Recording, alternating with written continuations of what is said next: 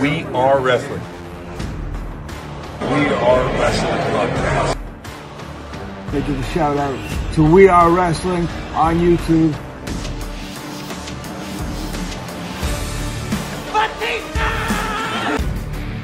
You're watching We Are Wrestling.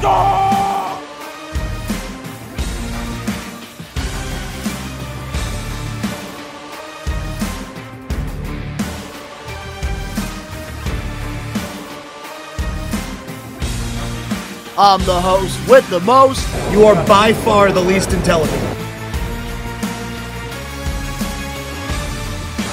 What's going on, everybody? Danny Huckins here, man. One third of We Are Wrestling. Uh, what's going on? We are Wrestling Maniacs Worldwide. Ben here, the third of the talk show. We Are Wrestling Podcast. Make sure to subscribe, baby. And We, we are wrestling. What is up? We are Wrestling Maniacs out there worldwide. I'm the host with the most, the best one, Donnie. We're back with What's going on, everybody? Danny Huckins here, man. One third of We Are Wrestling. The three amigos are back, man. We're almost like the LWO, but the white version. What's going on, Asian? oh God, yep. Uh, damn. It was uh, it was great while it lasted. What's going on? We are Wrestling Maniacs. It has been here, the third of the podcast, and man, as Dan just stated, the three amigos we're back. All three of us together for the first time in almost a month. Yeah, it's been a pretty crazy last few weeks, guys. But uh, we're back at it. And before we get into whatever the fuck we're gonna be getting into today, Don, take it away. Bars. I gotta say, I missed Danny's random rants it's always something different. Which It's I always love. something out of fucking pocket. I feel like it's necessary. It's Yeah, always necessary. But if you're not a We Are Wrestling Maniac yet already, and you're not a part of the thousands of subscribers, the best way to support us is by hitting that subscribe button now, turning on the post notifications. Videos be coming out of nowhere, like an RKO. And of course, you already know the grind is real. It Yeah. feels good to be back. Hell yeah, it really man. does, man. Like, I like obviously you went on vacation. You know, you had you had good family We never time. left. We never, we never left. I'm But kidding. when around the time you left, me and Ben both had stuff going on or whatever. So there was a lot of lack of content on the channel.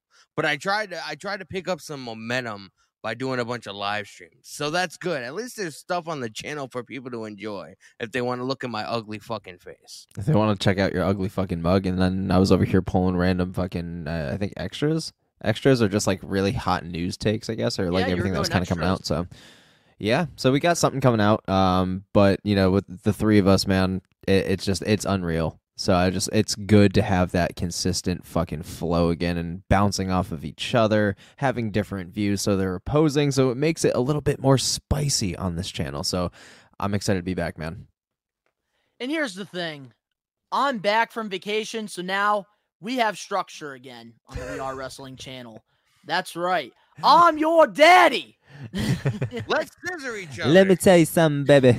So, Danny, I want to get your thoughts on Ben and Don Styles' WWE draft that took place earlier this week on the We Are Wrestling channel. So, here's the graphic from both brands. Let's fucking go. All right, I got take a Raw. He got SmackDown. So Don Styles the dickhead, and yes, you can clip and pull it on social media. And the Asian sensation is the red brand, man. Yep. Um, I gotta go with Raw, man. Like you got Yeah! you got Sami Zayn, you got Jey Uso, you got Bray Wyatt, who I'm a big fan of. You Yep. know, you do have a lot of a lot of A game players on SmackDown. And. I also got a fucking few that would get a couple like switcheroos and some pushes and also different gimmicks, like I was explaining too. Because my roster, my fucking shit. I even got Pat McAfee on this bitch, bro. yeah, although although uh you have Veer Mahaan and that's that's uh it's always a no no. Always a no no. All right, whatever. But talk your shit. But whatever. Keep going. Uh but I have to go I have to go with, you know, the red brand, man. Like yeah. there's there's more people. eh, this is no way of me saying that Raw's a good show because it's not. This It, it would fa- be this if is it was under my control. This is all fantasy booking. Yes, if the Asian was in charge, it would be a better show. Fantasy booking, man, all the time. Booking. But This is like the prime example. Ben's Ben's draft picks for the fantasy draft that you guys did. He has more people that I would be in, i- inclined to want to watch on the red brand than on the, s- oh, on the, on the blue brand. But that's not me saying that Don's draft picks are bad. No. So I like I like them Yeah, both. you know- I'm just I'm more inclined to you know Bray Wyatt, Drew McIntyre, Jey Uso, Solo Sikoa, who I'm a huge fan of. You know Kevin Owens, who uh, the dude should have been a multi multi time world champion by now. Like I don't know, I'm just more inclined to check out Raw. if that was, Notice- like who was on the show. Notice though, Jimmy Uso is nowhere to be found on either brand. I love I love that. At least Don Styles agrees with all of us on that. He's an asshole, but at least he didn't draft Jimmy. this proves that Jey is better than Jimmy. oh yes, always, all day. That was fucking awesome. I needed that. Honestly, like I got to admit, like you and Don Styles did a fantastic job. I think drafting both brands.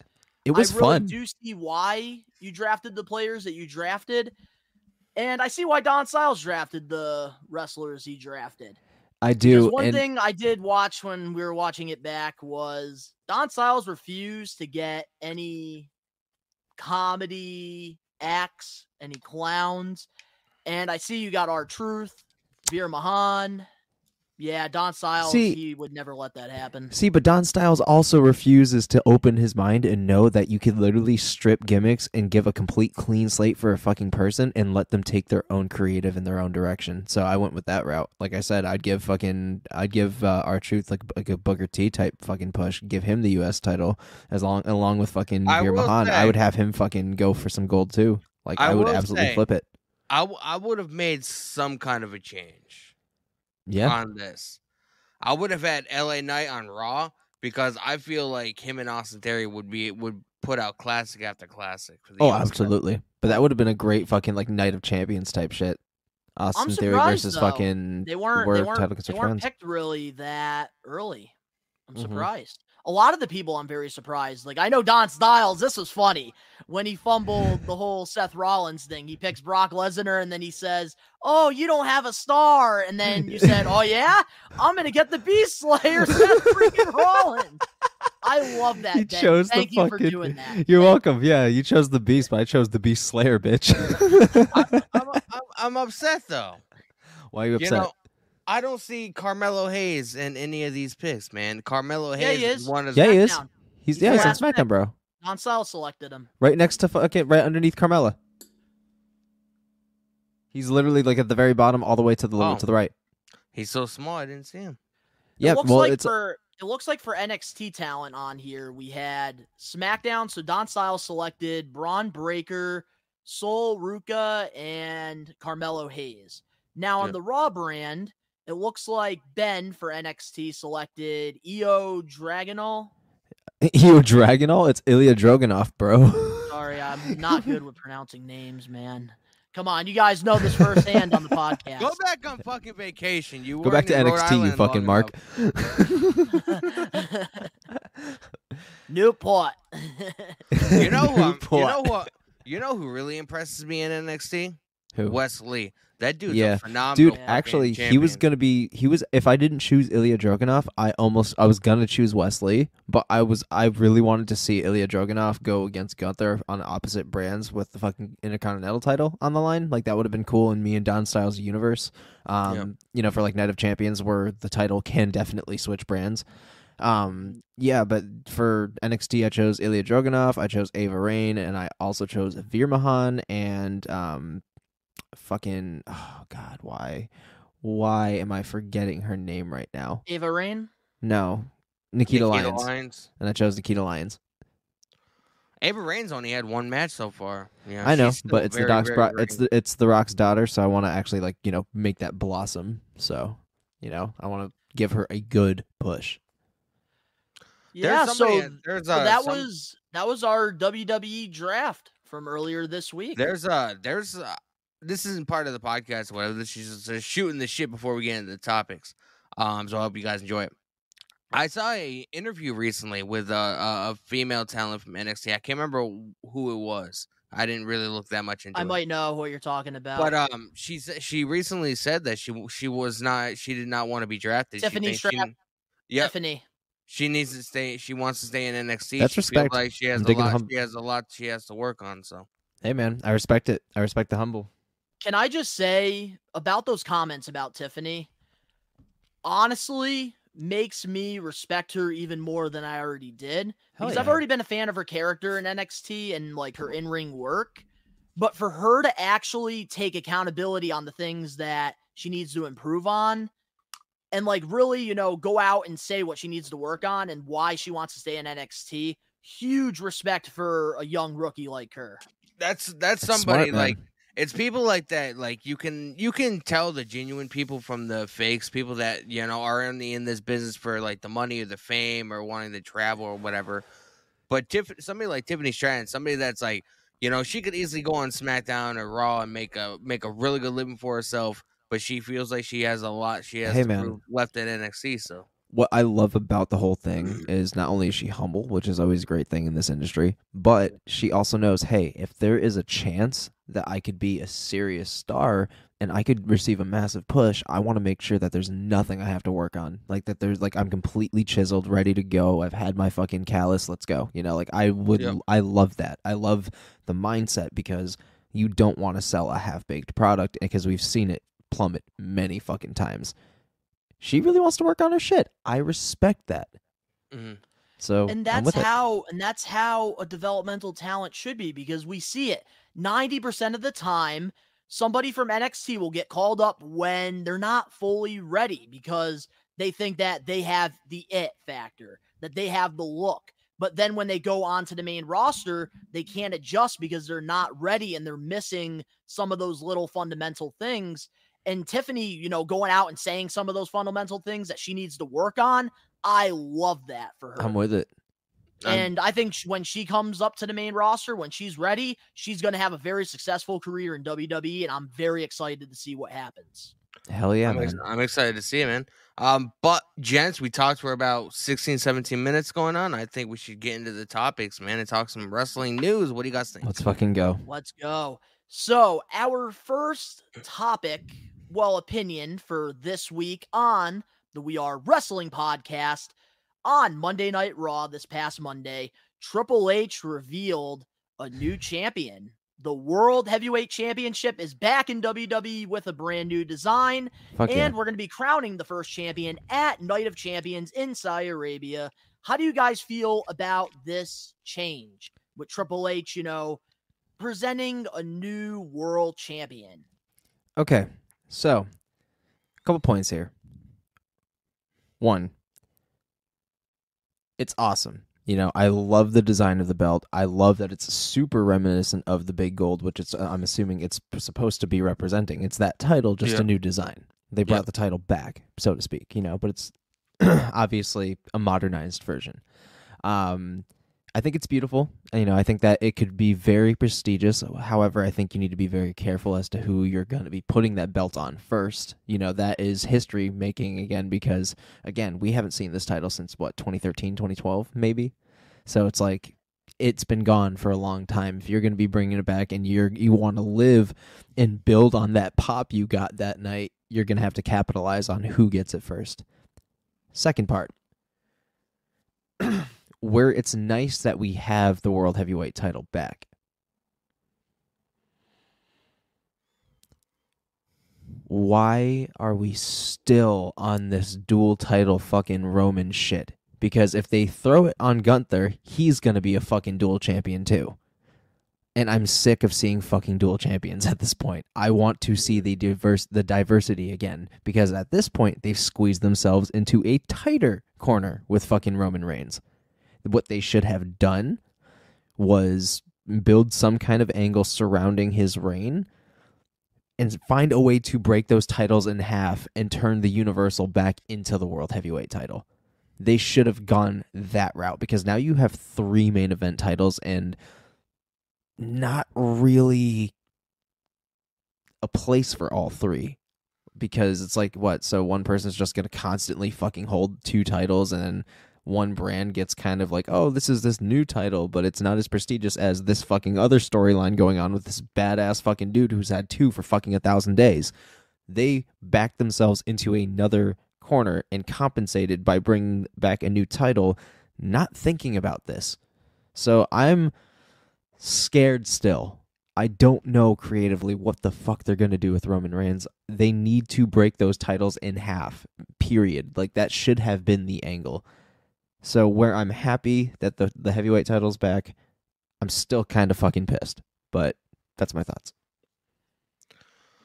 Uh yeah, so um obviously I watched the weekly shows. I watched the uh, unveiling of the new title. Beautiful title. I actually messaged in the group chat and Ben Mhm. started to almost shit his pants and I trying did. to get trying to get your attention, Donnie, but you might have been sleeping at the time. I'm glad I was because I was able to do a reaction Tuesday morning without seeing the championship. So the reaction on the We Are Wrestling channel of me seeing the title for the first time was genuine and 100% real.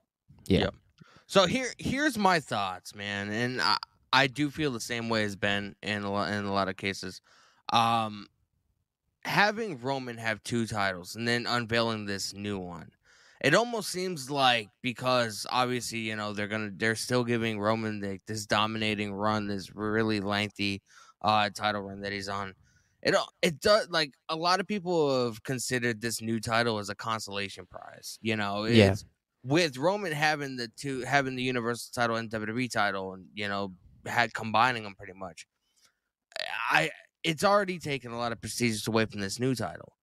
Mhm. Um, and as far as I know, I originally was under the impression that they were going to strip maybe the WWE title away from Roman, have him keep the Universal title because that's like the title that he first won.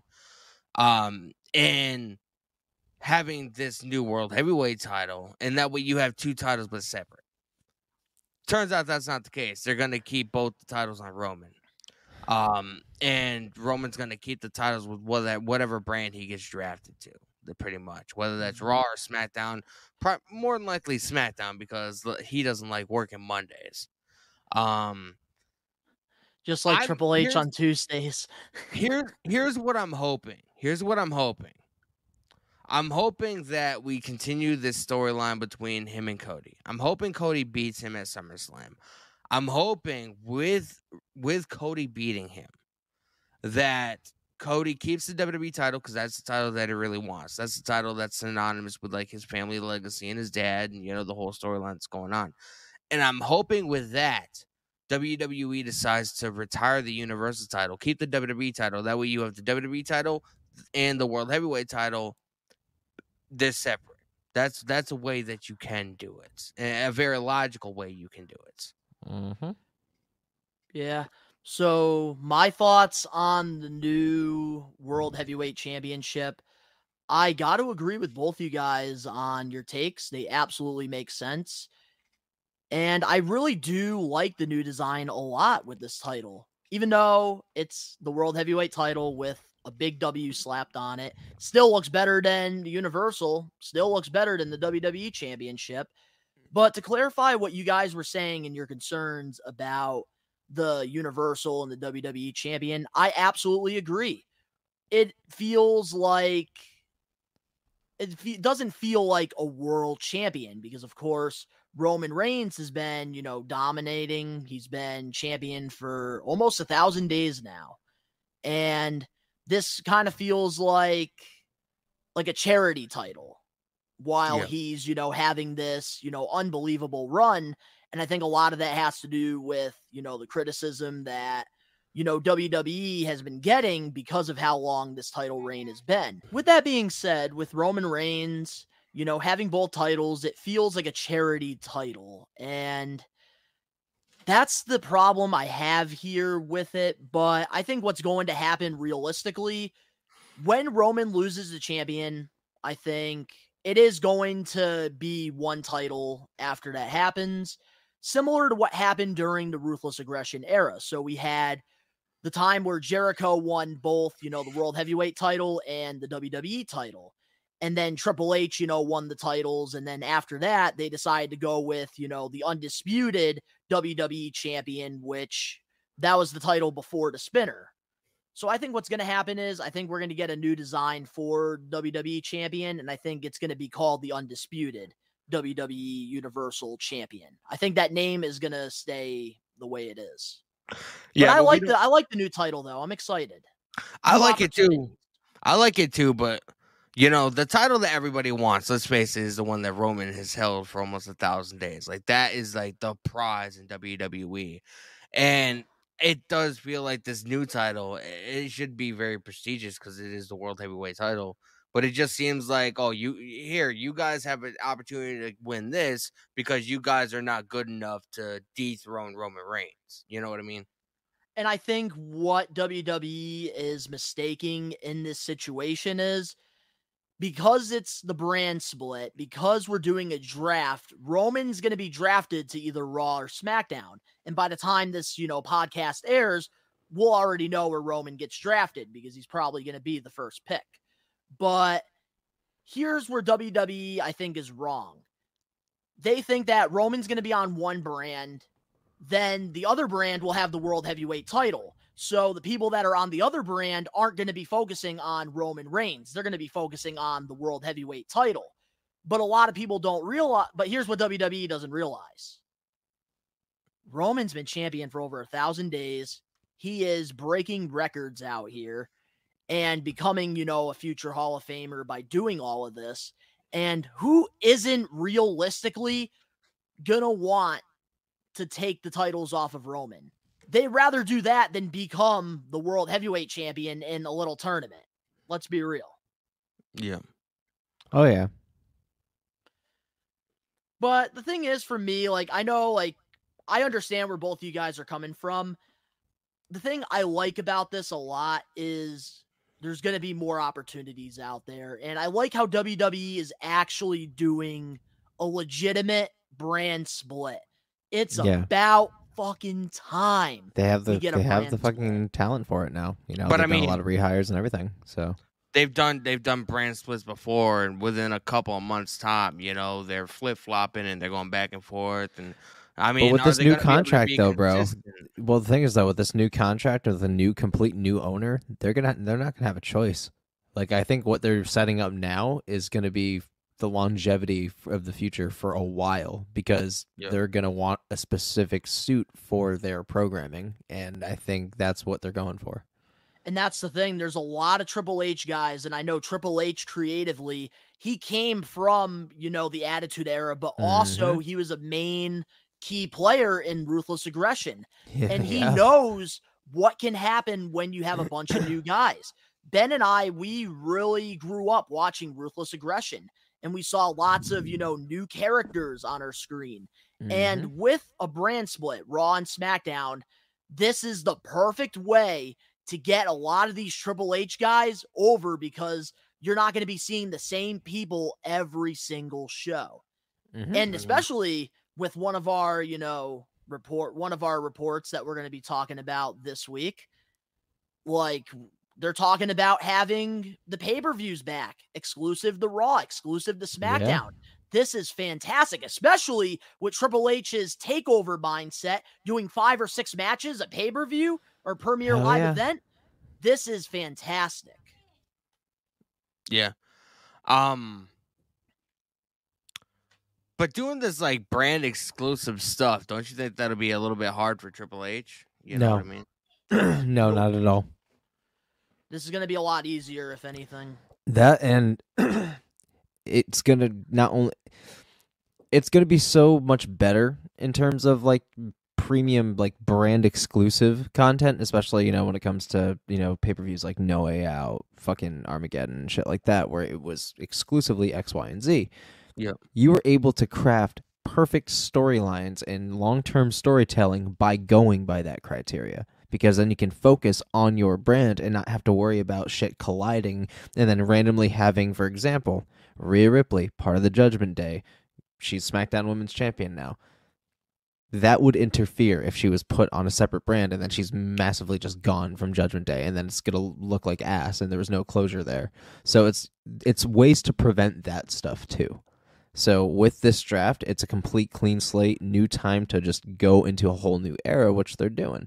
So I feel like this is going to be easy, easier rather. This is going to be a lot more satisfying for fans, so they're not having to be like, "Well, shit, you know, a guy from SmackDown is on fucking Raw tonight, and I can't fucking do that because I can't fucking watch it because I craft my whole life around fucking Raw." Like this is where it's going to get easier for him. So I feel like it's going to pay off in the long run a lot more. So, with that being said, I say we get into, you know, the next topic that kind of leads into what we're talking about.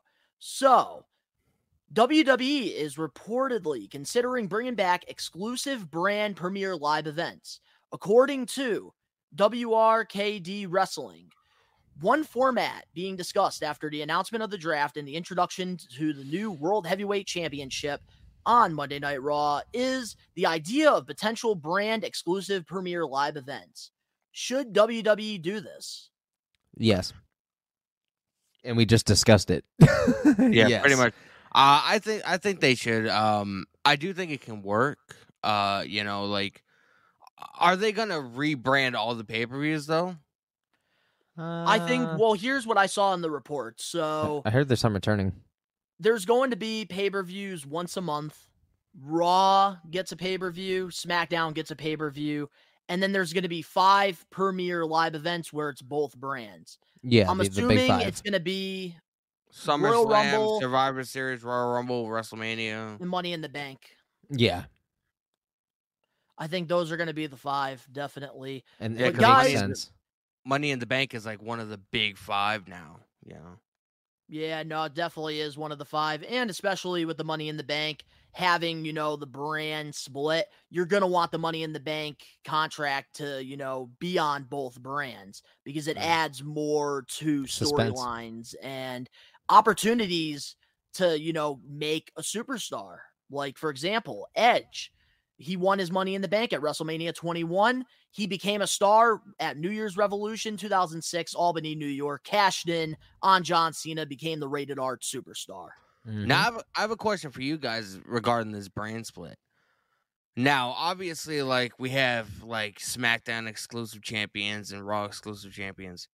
Uh, do you think it's automatic that they're gonna stay on their brand, or do you think that they're gonna like say Bianca Belair, she's Raw champion, Raw Women's champion, she gets drafted to SmackDown? Do you think her and Rhea are gonna swap Yes. titles, or Yep. Yep. 100%. It's just not going to end as horribly as fucking Charlotte and Becky. Because they wouldn't they wouldn't be able to have Rhea and Bianca on the same because No, they're both wouldn't. champions. No, pre- precisely. But if they were to draft, they would swap titles. One thing I really want, though, out of these, you know, women world champions, I want one of them to have a different design. I Like, want why did they have to be the same? Yeah, I want them to get rid of both the like you know both uh, keep one set of the tag titles but get rid of the other ones or split them or do something, bro. I can't do this whole like if they look ridiculous holding fucking each holding two titles and they're fucking the titles aren't even good looking. Yeah, the Usos are like the only ones that actually made the titles look somewhat decent. At least that design. But we're all Yeah. happy that they're not the champions right now. Hmm. But honestly, like with the tag teams, this is something that I've been thinking about a lot. And I feel like WWE doesn't have a very strong tag team division. And that's why, like, personally, I would have the tag team champions go to both Raw and SmackDown instead of having two different divisions. Because I feel like it's not Mm. strong enough, Hmm. especially the women tag team champions. They need to just scrap those. But guys, we'll be right back with more We Are Wrestling podcast. Saturday, June 17th, 2023, both Captain's Corner and Zombie Hideout are bringing professional wrestling back to the New England area with the Wrestling Classic 3, which will be a wrestling convention bringing in some of the best wrestlers throughout the years at this event in Springfield, Mass, at the South End Community Center. You can meet Hall of Famers Kurt Angle, Lex Luger, DDP, AEW stars, The Gunns, and so many more classic stars to be announced on Saturday, June 17th. And for the first time ever, we are wrestling. We're going to be a vendor. We're going to be working with Zombie Hideout and Captain's Corner with this event. Best One Donnie has had the opportunity to go to both the Wrestling Classic 1 and 2. And let me tell you, the Wrestling Classic 3 is going to be like no other. And if you want to, you know, have an opportunity to meet some of the best in the business, they will be in Springfield, Mass on Saturday, June 17th. South End Community Center in Springfield, Mass. Also, the We Are Wrestling team will be there with a table. We'll be having merchandise and we'll also be giving away some stuff as well. And of course, you already know we'll be vlogging as well. You're definitely not going to want to miss this event. Get your tickets now. Speaking of Captain's Corner, the guy that is running the Wrestling Classic 3, he made some news this past weekend do, with during one of his virtual signings with Chavo Guerrero. And during this virtual signing with, you know, our good buddies, Captain's Corner, Chavo stated this, and I quote, I got to tell you this. I just don't understand why Rey Mysterio still has to look. We all love Eddie Guerrero, but we're not going out with his gimmick and our gimmick. It was Los Guerrero's gimmick. And to come out with the Los Guerreros, we lie, we cheat, we steal. And everybody, like, oh, yeah, keeping Eddie's memory alive. I say no, dude. I'm tired of people, and this is not a bitter thing. This is the truth. We worked hard for that last name. The whole family worked really, really hard to get that name to where it was. And we're tired of people proceeding it in a sense of using it for their benefit. So, Rey Mysterio. I'm Mm. sorry that no one knows who Rey Mysterio Sr. is. Rey Mysterio Jr. No one knows who he is. And I'm sorry that you had to latch on the Guerrero family, and we're just kind of tired of it. So, thank you for keeping Eddie's name alive. Thank you for keeping the Guerrero's name alive, but we don't need you. We're good. You know what I'm saying? Then later on, after that statement, he's been trolling people on Twitter the past week, and then he posted, This is how a heel should tweet hook, line, and sinker. I still got it. How do you feel about Chavo Guerrero trolling the entire IWC? It's clever. If it was a work, it was clever. I mean, Isn't it's kind of unnecessary because I mean, again, Chavo Guerrero is not really like it anymore, but that not bad, I guess. You know, I'm not, like, it, it was it was in good taste. You know, I, with because like we already know that they're like super happy about what they're doing. You know, with Eddie Guerrero's like shit that you know that happened at uh, WrestleMania and everything. Like obviously, like everybody, including Chavo, is fucking pumped about it. We already all know that. So for him to go out and say that and then people actually bite into the apple just kind of proves how dumb a human race we are. So I mean, yeah, he still got it. he still got it. So I'm not. I'm, you know, I'm kind of with it. I'm kind of with it. How do you feel, Danny, about about this whole Chavo Guerrero stint? Chavo? Chavo has always somewhat been a Chavo. I was Tra- waiting for you, somebody to do that. I wanted to be the one to do it, but I let you do it. Chavo's always been some somewhat of a you know a, a troll, even when he was with we even when he was Kerwin White, you know the golfer gimmick back in the day. Kerwin White. if it's not white, it's not right. oh my god. That was Um, such a good character. That was alive, such a good ruthless aggression character. Yeah. Yeah. Um, but isn't Maybe not isn't, for Chavo. isn't Rey Mysterio Jr. Rey Mysterio, or am I getting a mix? No, he's he is that it is the same person. No, Rey Mysterio Senior. That's his dad. Yeah, Rey Mysterio Jr. He he started as and then just went Rey Mysterio when he joined uh, WWE. Yeah, but Chavo, he was junior in Cha- WCW. Chavo in the interview or whatever was like, yeah, nobody knows who Rey Mysterio Jr. is. Well, apparently he just got inducted in the Hall of Fame. So Yeah, so the fact that he even said that openly, and people were still like, "Fuck you, man!" Like, yeah, like it's hilarious. So I'm, um, yeah, yeah, I'm not mad Cha- about it. Chavo's doing what any guy in his position would do, bro. Like, obviously, Could you you've imagine if Eddie Guerrero was still around? Do you imagine what his tweets would look like? Fuck. Eddie is probably up in heaven right now, laughing his ass off with this entire thing. bro? Could you imagine what Eddie Guerrero would be like if he was on Twitter? That's what I'm. Sa- I literally just said that. That, Like Eddie Guerrero on Twitter would be fucking hilarious. It would be fucking hilarious, dude. I lied. It would, everything would end with with essay. It would You think, with fuck, essay. you think you think the fucking And Iron Sheik is bad, man? Jesus Christ! Dude, Eddie would Guerrero would be much saying some savage shit. But you know, I mean, Chavo's doing what anybody in his position would do. You know, he knows that you know the the Guerrero name is really hot right now because obviously the whole Dominic and Rey Mysterio thing, and obviously, you know, Rey and Dominic before this they were very synonymous with the the custody battle back in like what 2005, That shit was Um, great, man. That storyline was know, fire. Good. and obviously, you know, with you know LWO now. Like at the start of their music, they have the intro of Eddie's music now, so you know, uh, attached to their entrance. So you know, the Guerrero name is hot. He's taking full advantage, trying to get his name out there. I mean, do you know how many? Do you realize how much money the dude can charge for fucking like appearances now? Because Yeah. his name is like fucking everywhere. Yeah. Like the dude, just, nobody can say he's not a smart businessman.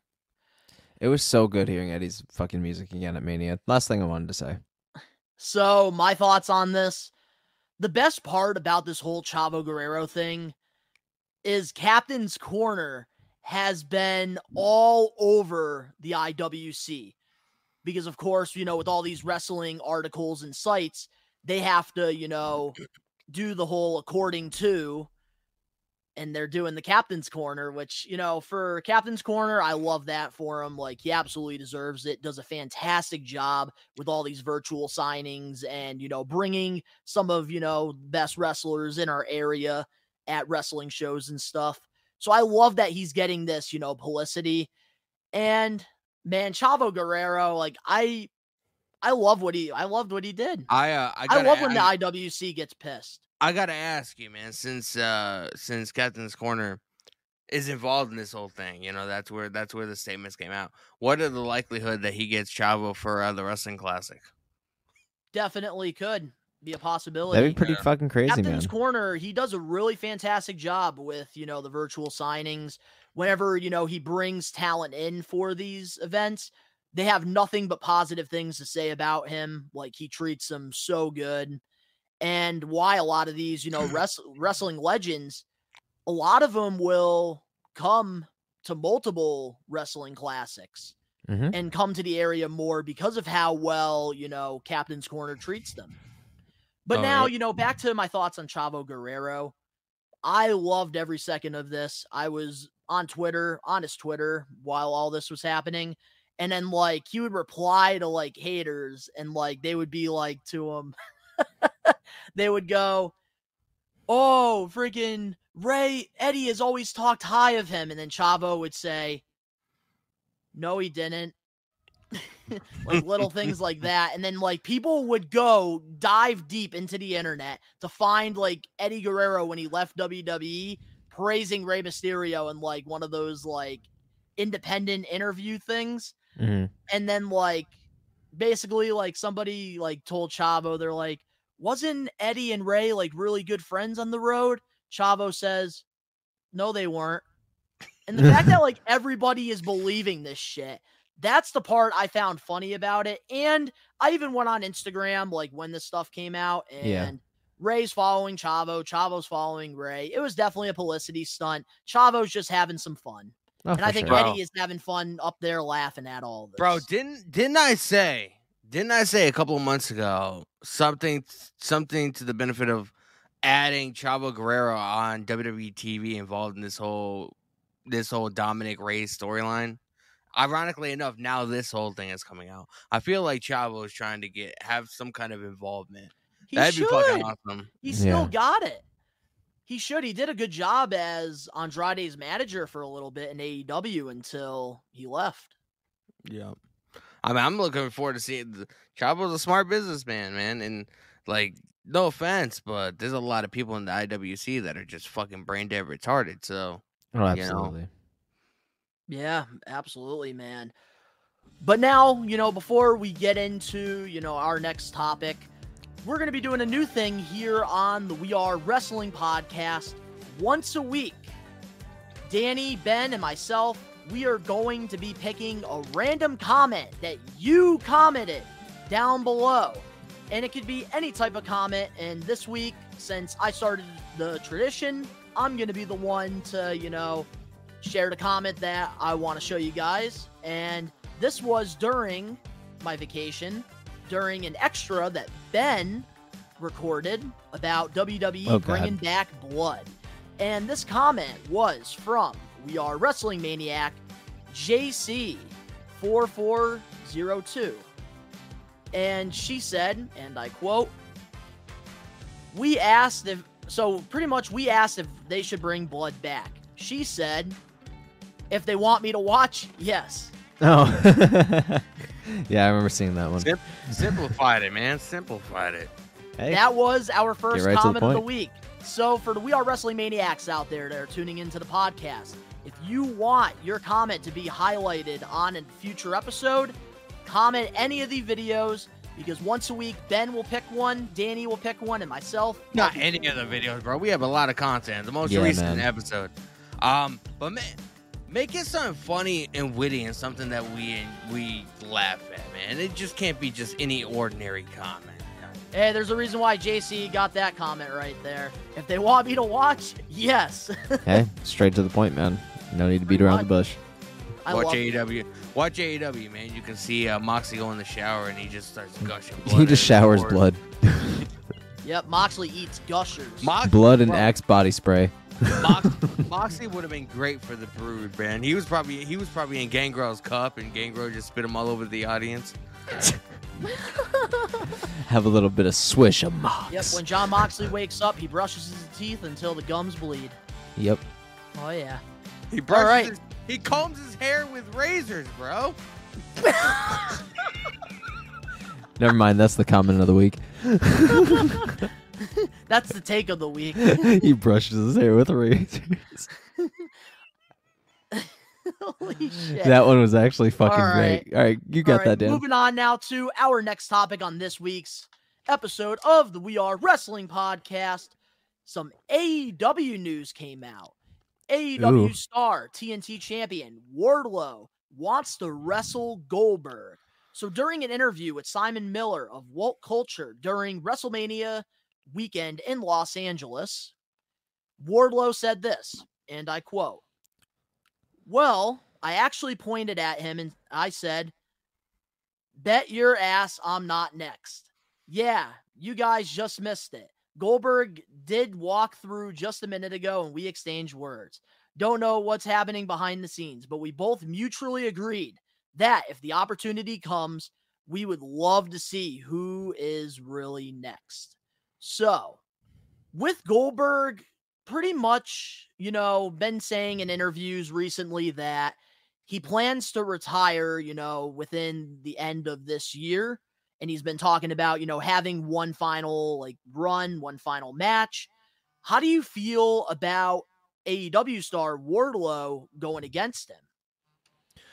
Okay, so when it comes to Wardlow, obviously a lot of fans were kind of pissed when he lost his push, kind of, and like he got kind of lost in the shuffle, and like there wasn't really much for him after his split from MJF. You know, it kind of his his momentum kind of died down a little bit. Um, and from what you guys were saying, he's a very good, at, like a very good talent all around. Like he's built for it. Like I've seen the dude; he's literally built for this. Um, I don't know what his mic skills are like. I don't know what his promo skills are like, but people seem to really be with the fact that he won the TNT championship back. So, you know, one, bravo. I'm definitely down to rehash things, especially if there's a good nuanced direction that they're going to give him a really good, solid push and maybe eventually find his way to MJF's doorstep at some point. They have a lot of history there. So I, yeah, man, that's great. But in terms of going against Goldberg, would this be a good person for him to take retirement on? Yes. I think it'd be great. I think it'd be fucking sweet. Um, I don't want to see Goldberg anywhere around WWE anymore. You know, I just he can't perform to the level that he used to, And I feel like, in terms of what Goldberg wants to do, I feel like Wardlow could provide and help bounce that balance into that match to make Goldberg look like a thousand bucks again, so he could actually build his name back up from the reputation he's tarnished with a lot of his botches he's had, biting off more than he can chew. Wardlow can make him look fucking like gold, but also put him over up, put him over in the same standpoint, you know. So ultimately, I never thought I'd say it, but I'd be for it. You know, I feel like it'd be a good retirement match. It'd be good with a fresh fucking pair of you know hands that you could definitely get crossed up in the fucking squared circle with. You know, it's new talent for him, and it's refreshing. You know, and it's to the capability in what he wants to do. It's more rough. You know, it's pro wrestling. It's not as much entertainment. You know. So it would be more believable and sellable in AEW. So again, I'm all for it. Yeah, so my thoughts now on, you know, AEW star Wardlow wanting to have this dream match with Goldberg. There is only two people that I would want to be, you know, the last opponent for Goldberg. And that mm-hmm. is WWE star Bron Breakker or Wardlow. And I think, you know, Wardlow and Goldberg, they have a lot of similarities about each other. The entrance, you know, the prelude coming out, and, you know, Wardlow doing the Powerbomb Symphony while Goldberg did the jackhammer and the spear. So there's a lot of, you know, similarities there between both guys. And honestly, a guy like Goldberg, he can put Wardlow over and take Wardlow to that next level that we haven't seen yet from him. Because I think Wardlow, I was listening to an interview from Chris Van Vliet with Shawn Spears. He's fucking awesome. I love Chris Van Vliet. And during this interview with Shawn Spears, he stated that he would love to get in the ring with Wardlow for 20 minutes because he thinks that he can, you know, take something out of Wardlow to really elevate him to that main event status. And that's the thing with Goldberg. I think he could be that guy that, you know, because a lot of casual fans that loved watching Goldberg growing up, they're going to watch this. And they're going to see a lot of similarities with Wardlow, except Wardlow can work probably better in the ring than Goldberg. Oh, absolutely. By miles now. Ab- But this absolutely. is going to be great exposure for Wardlow, and he could become a top guy if Goldberg puts him over. Which honestly, if there's anybody in AEW, because Goldberg, you know, already stated like WWE is not interested in doing one final match with them. So He's botched too much, man. So yeah, like I said, Wardlow would one hundred percent. Goldberg's run's been a little lackluster. It's been entirely lackluster. and that's the thing like there's already some promoters saying like they want him to go internationally to do like a tour similar to Hulk Hogan did like Mhm. in the late, you know, 2000s and just have him go to these, you know, countries and have, you know, one final match. And if AEW doesn't make the call, I see that happening, but if AEW makes the call, they need to do Wardlow versus Goldberg at all in in front of that entire UK crowd, that Yeah. stadium. That can can put it. asses in seats right there. I can see it. So, Danny, how do you feel about this? dealing with a situation right now. Um, I wouldn't mind seeing Goldberg and Wardlow have a match together. Uh, they're very similar. You know, obviously when Goldberg comes out, you know he still gets the Goldberg chance uh, every every now and then. You know they're gonna. I do have a feeling that Tony Khan's gonna be getting Goldberg for All In too. It just makes sense. You know, he's trying. They're they're trying to sell out. You know, eighty thousand seats. You know, um, so you got to have big marquee matches if that's the case. You know, And you that could have definitely be one for them. you got to have the Wardlows versus Goldbergs. You got to Instead have of Goldberg, it's gonna be Wardlow. you got to you got to you got to have you got to have CM Punk versus Kenny Omega or something. Like you got to have big Gotta marquee have dream matches. matches. Exactly. Absolutely. You know. But you got to have Yeah, matches that people actually give a shit about. You can't just have matches with really talented people from you know all over the world, but people that aren't really household names. You know what I mean? Yeah. Like this Vindigo guy, like uh, phenomenal Vindigo. talent, but Vikingo or whatever, however you pronounce his name. Von All Wagner. that AAA wrestler, right? Von he's not- Wagner. he's not a household name, and they were they were pretty much, yeah. You got to have Von, Von Wagner, man, and all in too. Von That- Wagner. That is a sure sellout. Ninety thousand seats, man. If you have Von Wagner headline that event,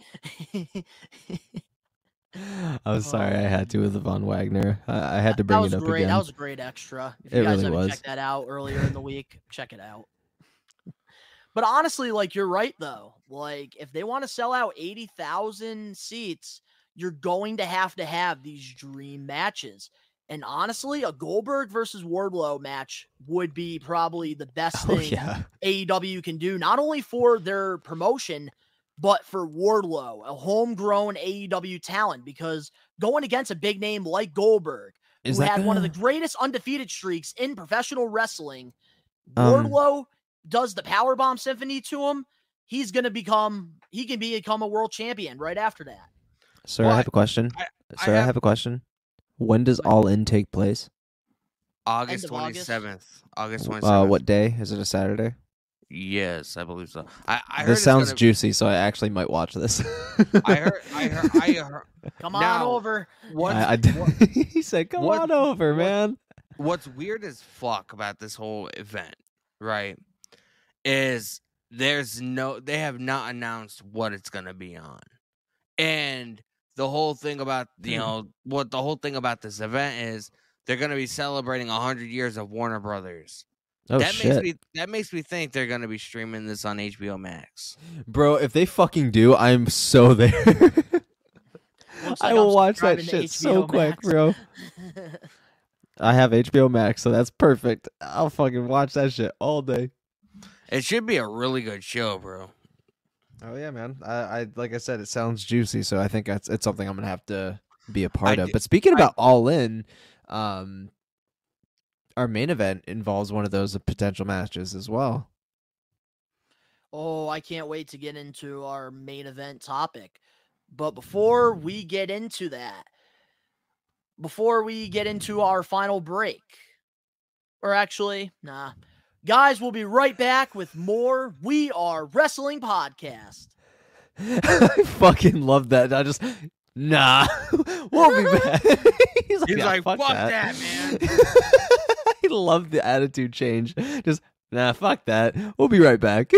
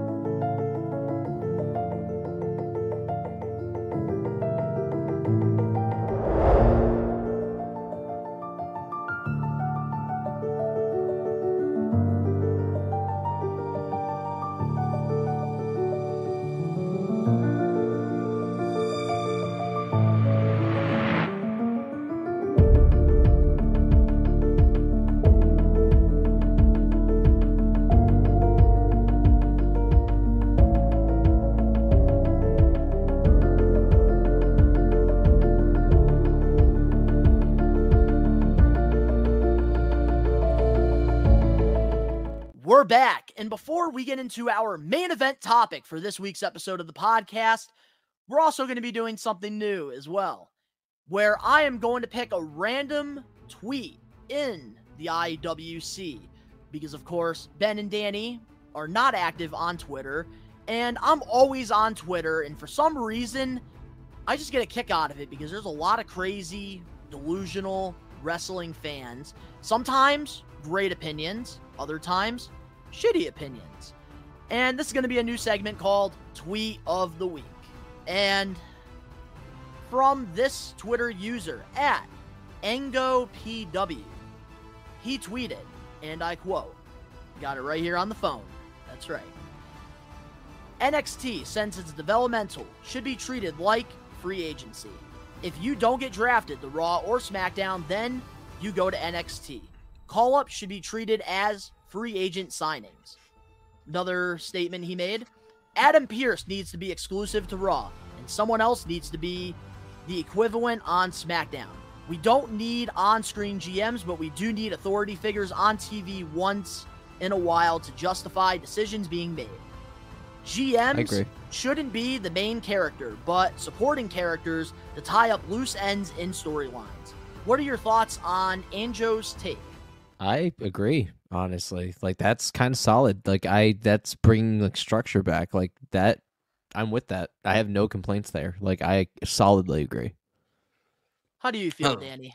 a little uh, a little uh, fun little tidbit of information uh regarding uh Ango as before obvious a little while before started here on We Are Wrestling I actually conversated with him a little bit about possibly doing a podcast with him. So that's a, a little uh, tidbit of information there. Oh. Uh, as far as what he Damn, said- Danny said that Ben and I are better than Anjo. oh. But as far as as far as like as far as you know having like a, an authority figure on Raw and SmackDown, I do I do think that's good. I would actually honestly like I love the on-screen GM roles or whatever just because I add, I add some. Mm-hmm. add some flair or whatever to the shows. You know Oh, what yeah, I mean? dude. Like I Eric would love- Bischoff, my god. I would I would love to see Adam Pearce and Paul Heyman as you know Paul Heyman the GM of SmackDown. it's funny that you said Adam that as I fucking said the same damn thing if he wasn't a part of the bloodline. yeah, no, absolutely. I said But the I same mean, fucking thing, man. Tec- technically, Ro- Roman's not on the show very often. Shut so- your bitch ass up. And he wasn't. He, he was. He wasn't with the Usos or uh, Solo on Monday, so My thoughts on Ango's comments that he made on Twitter. I love that mindset. I love everything about that tweet because I've always said that in sports and wrestling can coexist. And we see, you know, the UFC, we see, you know, the NBA, the NFL, we see all of these, you know, storylines that happen in these sports. And with, you know, wrestling, of course, you know, it's sports entertainment. We get solid storylines and stuff. And honestly, treating NXT like a developmental league, which it already is a developmental league, that's perfect for guys that don't get called up because then they're going to want to work mm-hmm. for something. They're going to Yeah. want to work to get on Raw. They're going to want to work to get on SmackDown because if you get undrafted in this draft, going to NXT, that's pretty much like the proving ground. You go there and you have to prove yourself. Mhm. And then that's how you can get, you know, over into the main roster. Like imagine in 2016 when they did the draft. Heath Slater, he went undrafted. Imagine NXT at the time. It wasn't it wasn't black and gold. It was what it is now. And Heath Slater didn't get drafted, so he goes to NXT. Has to prove himself. And then maybe he gets over with something. Then he gets called up and he is going to be more important then or he's going to be more important now than he was before being drafted. Undrafted. yeah, I definitely um, yo, that's a good that's a good way for them to bring Great way. Authenticity back to NXT because like NXT is bro, this show is so fucking brutal, man. Like it's it's it, it is kind of like their premium live events and their pay per views and stuff like that. They're they're really fun to watch. They do put a lot of time in those, but like the weekly shows, bro, they just drag and they're just to me personally, they're not fun to watch at all. Which is why I don't watch NXT. yeah, no, Facts, very man. true. And I'm curious to see like who's going to actually get called up for the draft. I'm Hmm. very I- excited. I have uh, I have two names that I that I'm pretty sure they're gonna be getting called up. Do you want to know who they are? Yeah. Pretty deadly. Uh, Obviously, on- we know that. on Tuesday they, They got thrown a- into like a fucking river or something. yeah. Their way of getting So, written They're off. either going they're either getting drafted or which I could I could I hate I don't like them as a tag team, you know, but I could see them feuding with like New Day, you know, something like that. Um they're either getting drafted or they're getting fucking released. so I think they're going to get drafted because they were booked pretty highly on NXT from what I saw, which I'm not a regular viewer for NXT. No. But uh, I mean, if you want to bring some like some authenticity back to NXT the way it used to be, being being NXT, you know, because FC NXT was obviously FCW, and that's where Roman and you know the Shield, whatever, got their start. So who's the next person it. that you think is is getting drafted? Bron I- Breakker, Yeah, I could see it finally. Cameron Grimes, Cameron, Cameron Grimes, Grimes, is 100%. Cameron happening. Grimes, Cameron Grimes has been ready to go since fucking like September or something like that. I know he took some time off. He bought a house or whatever.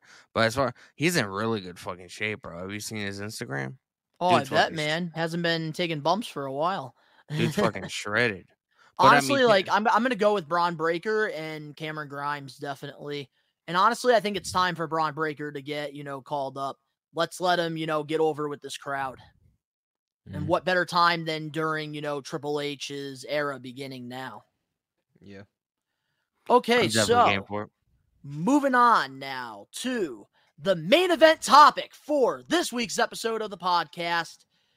Some news happened this past Monday. Raw was in Chicago and CM Punk visited WWE. He was backstage. So here are all the details that I got according to PW Insider. Thank you, Danny, for sending this in the group chat.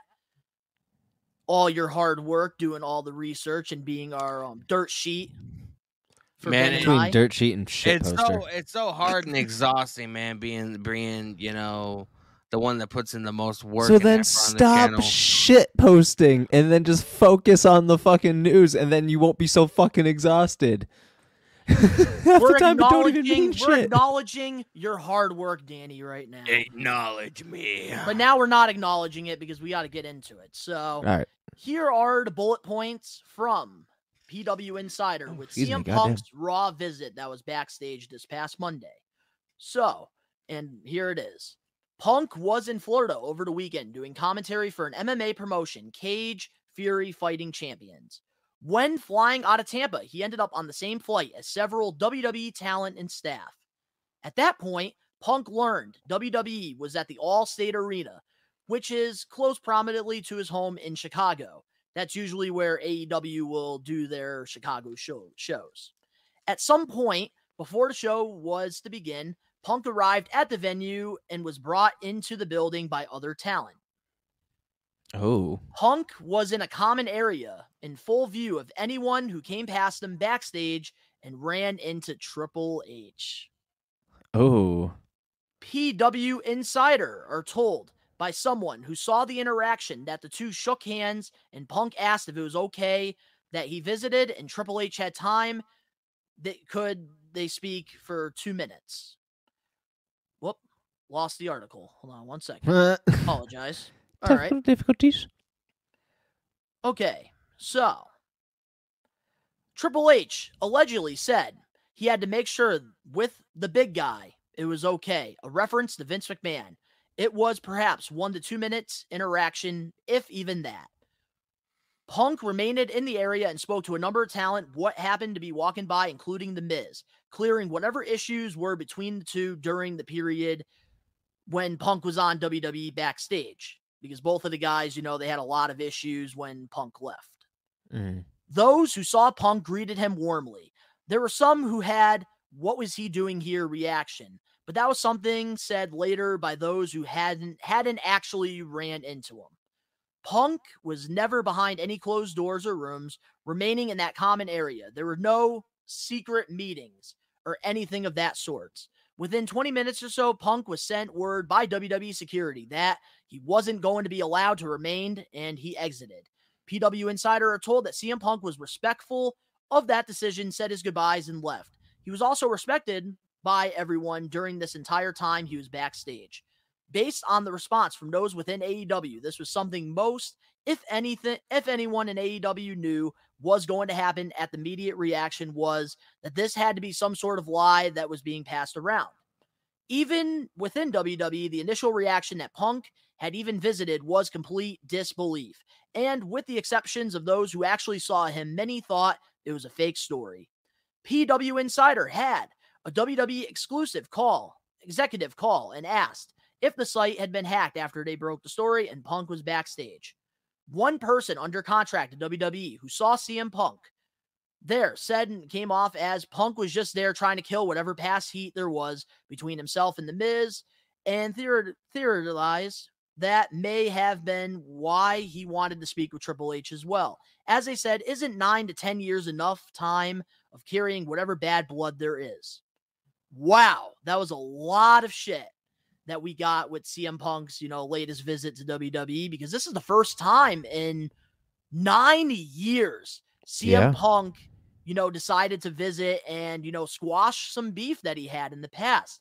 How do you guys feel about all of these, you know, reports coming out about CM Punk's latest WWE visit? So fucking sweet. Like, yeah, you. That's great. No, that's uh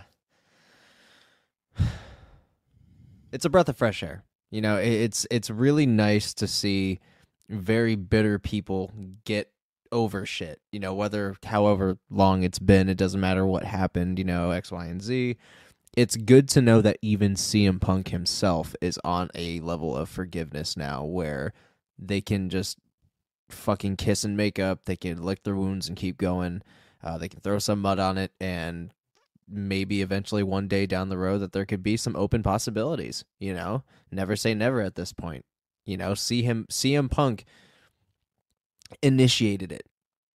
You know, it wasn't like oh, like he's saying for years, like oh, you know, fucking they called, I would listen, but I'm not gonna go out and you know, fucking get out, go out of my way to do all this shit. And what just happened? You know, that's the biggest thing is he was there to squash beef, even with Triple H, which was a huge fucking deal. Um, Huge. and even like waited on Vince's okay, you know, like and respectfully left when asked to and understood entirely. And it wasn't a and it wasn't just a you know an AEW thing or a WWE thing. Like it was handled really professionally from what it sounds like and there was no secret meeting there was no um there was no way of anything being hidden. So there, this could be the most untouchable story there is because i don't see anything getting misconstrued because it was so out in the open you know? Yeah. um i think it's a good thing you know? I'm always super positive about bridges being rebuilt. I'm so i'm especially when it comes to massive needle movers like cm punk. And wwe is is realistically where he got fucking huge you know? That's realistically where he built his fucking name. Um so i have to you know i really have to give respect where it's due because that's huge for CM Punk and for what he built as his reputation of being an asshole and initiated the first move into hopefully eventually, you know, rebuilding a relationship. And if that's the case, I'm fucking for it, man. You know, bravo. That is the best I could speak upon with CM Punk in a long time and that genuinely brightens my day. and I want to say something.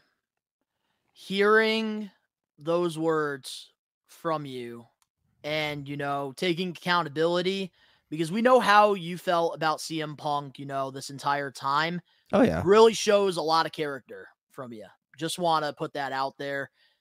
And before Danny, you give your thoughts on the whole, you know, thing, all these reports that happened from PW Insider. The reason why I think PW Insider are very specific with the details that were given to them Mhm. about this whole CM Punk visit is because they don't want an AEW WWE lawsuit to happen where they think that WWE is tampering, you know, CM Punk No, trying to sure. get him back with the promotion. So the fact that this reporter is being 150% authentic and real with all of us in the IWC. I respect that a lot for PW Insider. To I just respect every party around in this situation. it's all genuine it's all real there's nothing fake to it there's no false narrative stories that are coming out i respect whoever you know wrote the wrote these reports from pw insider And for once, we got like a legitimate answer. It was just, you know, dude was there. There's no secrets, and he we got why he was there. That's it. And honestly, it's nice to just hear a straight to the point, no beat around the bush, bush or fucking updates or anything. Like it was just solid fucking news, and it's nice to hear because that news could also ask a million questions that we're asking right now. So you know, I'm again, I'm here for it. How and you like feel, you know, Punk lives very very close to Allstate Arena. Um, Mhm. so you know it's not like he went out of his way to do that. But again, you know, obviously he had to be brought in. You know, he he did the right move. He made I the decision think- to, go. I do think like with since this whole media scrum incident, Like you know, for the for the most part, you know, Punk's remained quiet. He hasn't really outed much, except for you know the little uh, Instagram little tantrum that he did uh, a little while ago. But like, I do feel, I do feel like he's grown from this. You know, I do feel Yeah. like when when Punk comes back, Mhm. and like this, this is a clear example that the Punk that's going to be coming back to AEW is not the same Punk that left.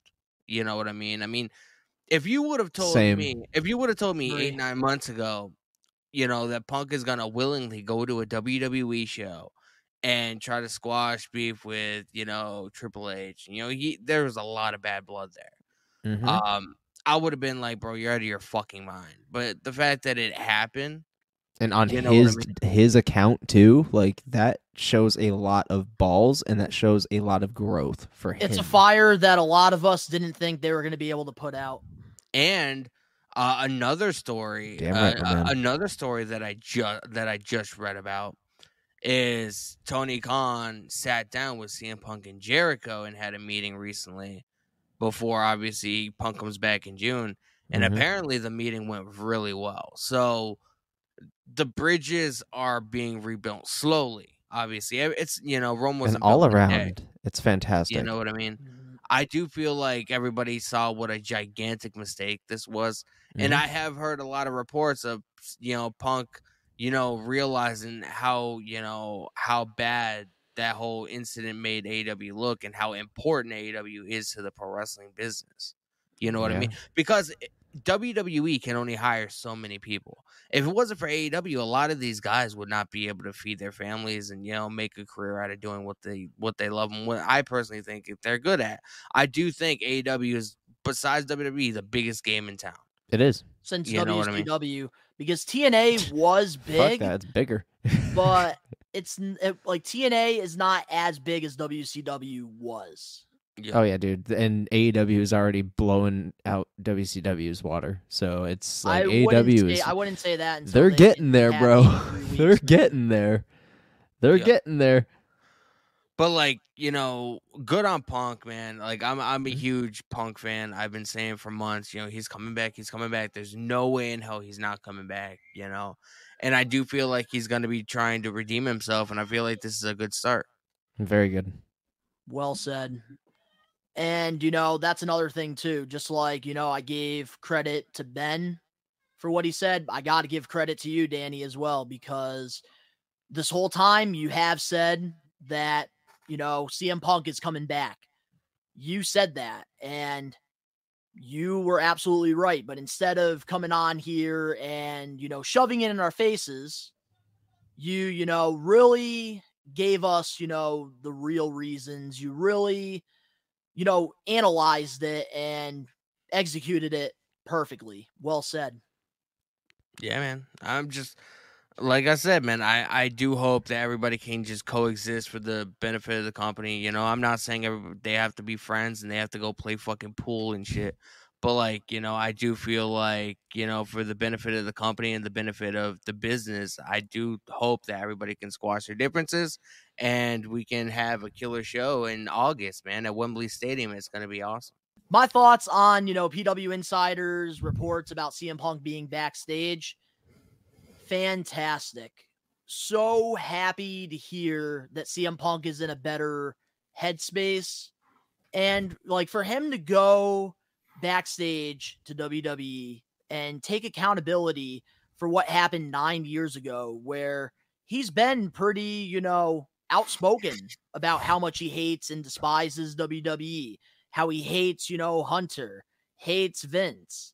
And the fact that like he really took accountability here, like I agree with what you said, Danny, about I think him realizing that for once in his career, he fucked up. And he's really reflecting, doing a lot of self reflecting, and he's really starting to take accountability for his actions. And I think, you know, him seeing a bunch of WWE talent and going to Chicago, he realized, you know what? I think it's time for me to squash the beef that, you know, I had in WWE with people. So he probably wanted to go there, squash the beef with The Miz, wanted to squash beef with Triple H, probably the main priority of this trip. was to squash his beef with Triple H, to let him know that I don't hold any grudges against you. Probably wanted to talk to, probably even wanted to talk to Seth Rollins as well, because they were pretty close friends at one point, and they both have said some pretty fucked up things about each other within the past few years. I think that CM Punk realized during the all out media scrum that he really fucked up. And I think he's just in a way better headspace now because when he first came to AEW, he was in a great headspace. He was a team player, putting other people before himself and, you know, being a true leader. But then I noticed after he came back from that injury, he was just more bitter. He was depressed. He just wasn't himself. And that's where, you know, the issues with the elite happened. That's where the issues were with Colt Cabana came out, you know, during the media scrum and, you know, the promos. And I think CM Punk was not really in the best headspace during that time. And I think with him, you know, being away from the business for so long and, you know, finding the love, finding the desire that mm-hmm. he has for the business that we love, that we talk about here on the We Are Wrestling channel that was missing for a while. And I think, you know, he loves this business again. And I think that's why, you know, he's best friends right now with Dax and Cash because they both, you know, share the same interests with CM Punk. CM Punk in his backyard literally has a wrestling ring in there. And I just think that, you know, CM Punk, he's had a lot of, you know, media problems in the wrestling community. A lot of people love to twist his words, you know, turn him into the villain. And there's even people that are, you know, saying this whole thing with CM Punk that, oh, he went to WWE backstage just so in case, you know, he wants to leave AEW, he can go there when he leaves. So, like, there's going to be people in the IWC that are just never going to, it's never going to end. But the fact that CM Punk is making these moves, and PW Insider did a fantastic job because they're not, you know, portraying him, you know, as this, you know, villain like every other media source out there does. I think, you know, CM Punk is ready to move on from all this. And I heard he even wanted to talk to the elite, but the elite, you know, aren't ready to talk to him yet, unless they already have and we don't know. Well, yeah. I mean, Jericho didn't want to talk to him either, but they recently sat down. So I'm not. I mean, there's still uh, uh, over a month until he comes back. Anything is possible, but I do feel like when CM Punk comes back, it's going to be a Punk that we haven't seen before, or at least a Punk we haven't seen in a long time. Exactly. And that's the thing, man. Like for me, like just seeing him, you know, mentally, you know, happy. That's all I care about, you know, with any superstar, any wrestler out there that you know puts their bodies on the line that you know entertain all of us like i just want what's best for them at the end of the day and when CM Punk comes back i really hope that you know the same stuff doesn't happen like i didn't like seeing that side of CM Punk i really didn't like when he came back to pro wrestling you saw like he felt like a little kid on christmas morning when he first came back. And then after the injury comes back and he's just more bitter and just an egotistical prick. I don't want that Pretty CM much. Punk. And I think, you know, with these reports, definitely showing a lot of growth because who would have thought he would talk to Triple H? I thought I thought fucking Punk was gonna hold those grudges until he was on his deathbed. You know. And maybe CM Punk will be a future WWE Hall of Famer now that opens the door for maybe when he decides to hang the boots up. Maybe he does do his final match in WWE to make it right. Maybe, you know, he just makes appearances like Ultimate Warrior did because back in the day, that was somebody that had a lot of issues with, you know, Vince McMahon and WWE. And then he was able to be inducted into the Hall of Fame. Jeff Bret, Jarrett was another guy, too. Bret Hart. Bret Hart. I think CM Punk, you know, is doing the right thing. And that is somebody I think could be talking in his ear is Bret Hart because could they be. are pretty close. Yep. And Bret Hart's obviously close with Dax and Cash, so it and makes Bret sense. Hart had a lot of beef with Vince McMahon over the screw job and he was able and to over, squash it years and, later. And and over Owen. Owen was a huge factor. Of course. So it's good. Any final thoughts on any of the topics that we talked about on this week's episode? I think we fucking nailed it, bro. To be honest with you, I think we, you know, I think we said everything that we had to say and more, man. It's a good episode. Good to have you back. We went an hour and a half, man. Some interruptions, but nothing too major. I mean, I had a blast, man. It's good to be back in the saddle again. Any final thoughts, Ben? All right. And it does feel great to be back. And let us know in the comment section below, guys, what your thoughts are on any of the topics that we talked about this week. If you guys enjoyed this week's episode of the podcast, make sure to smash that like button now. If you're not a We Are Wrestling Maniac yet already, subscribe, turn on the post notifications. The link's down in the description below. Can go follow all of us on our social medias and other YouTube pages, all that down below. In addition, you want shorter clips of the podcast, we be posting them over on our social media pages TikTok, Instagram, Facebook, and Twitter. All the links down below. And of course, to all the We Are Wrestling Maniacs out there worldwide. New episodes are coming out every Saturday. And of course, you already know we are taking over. Peace.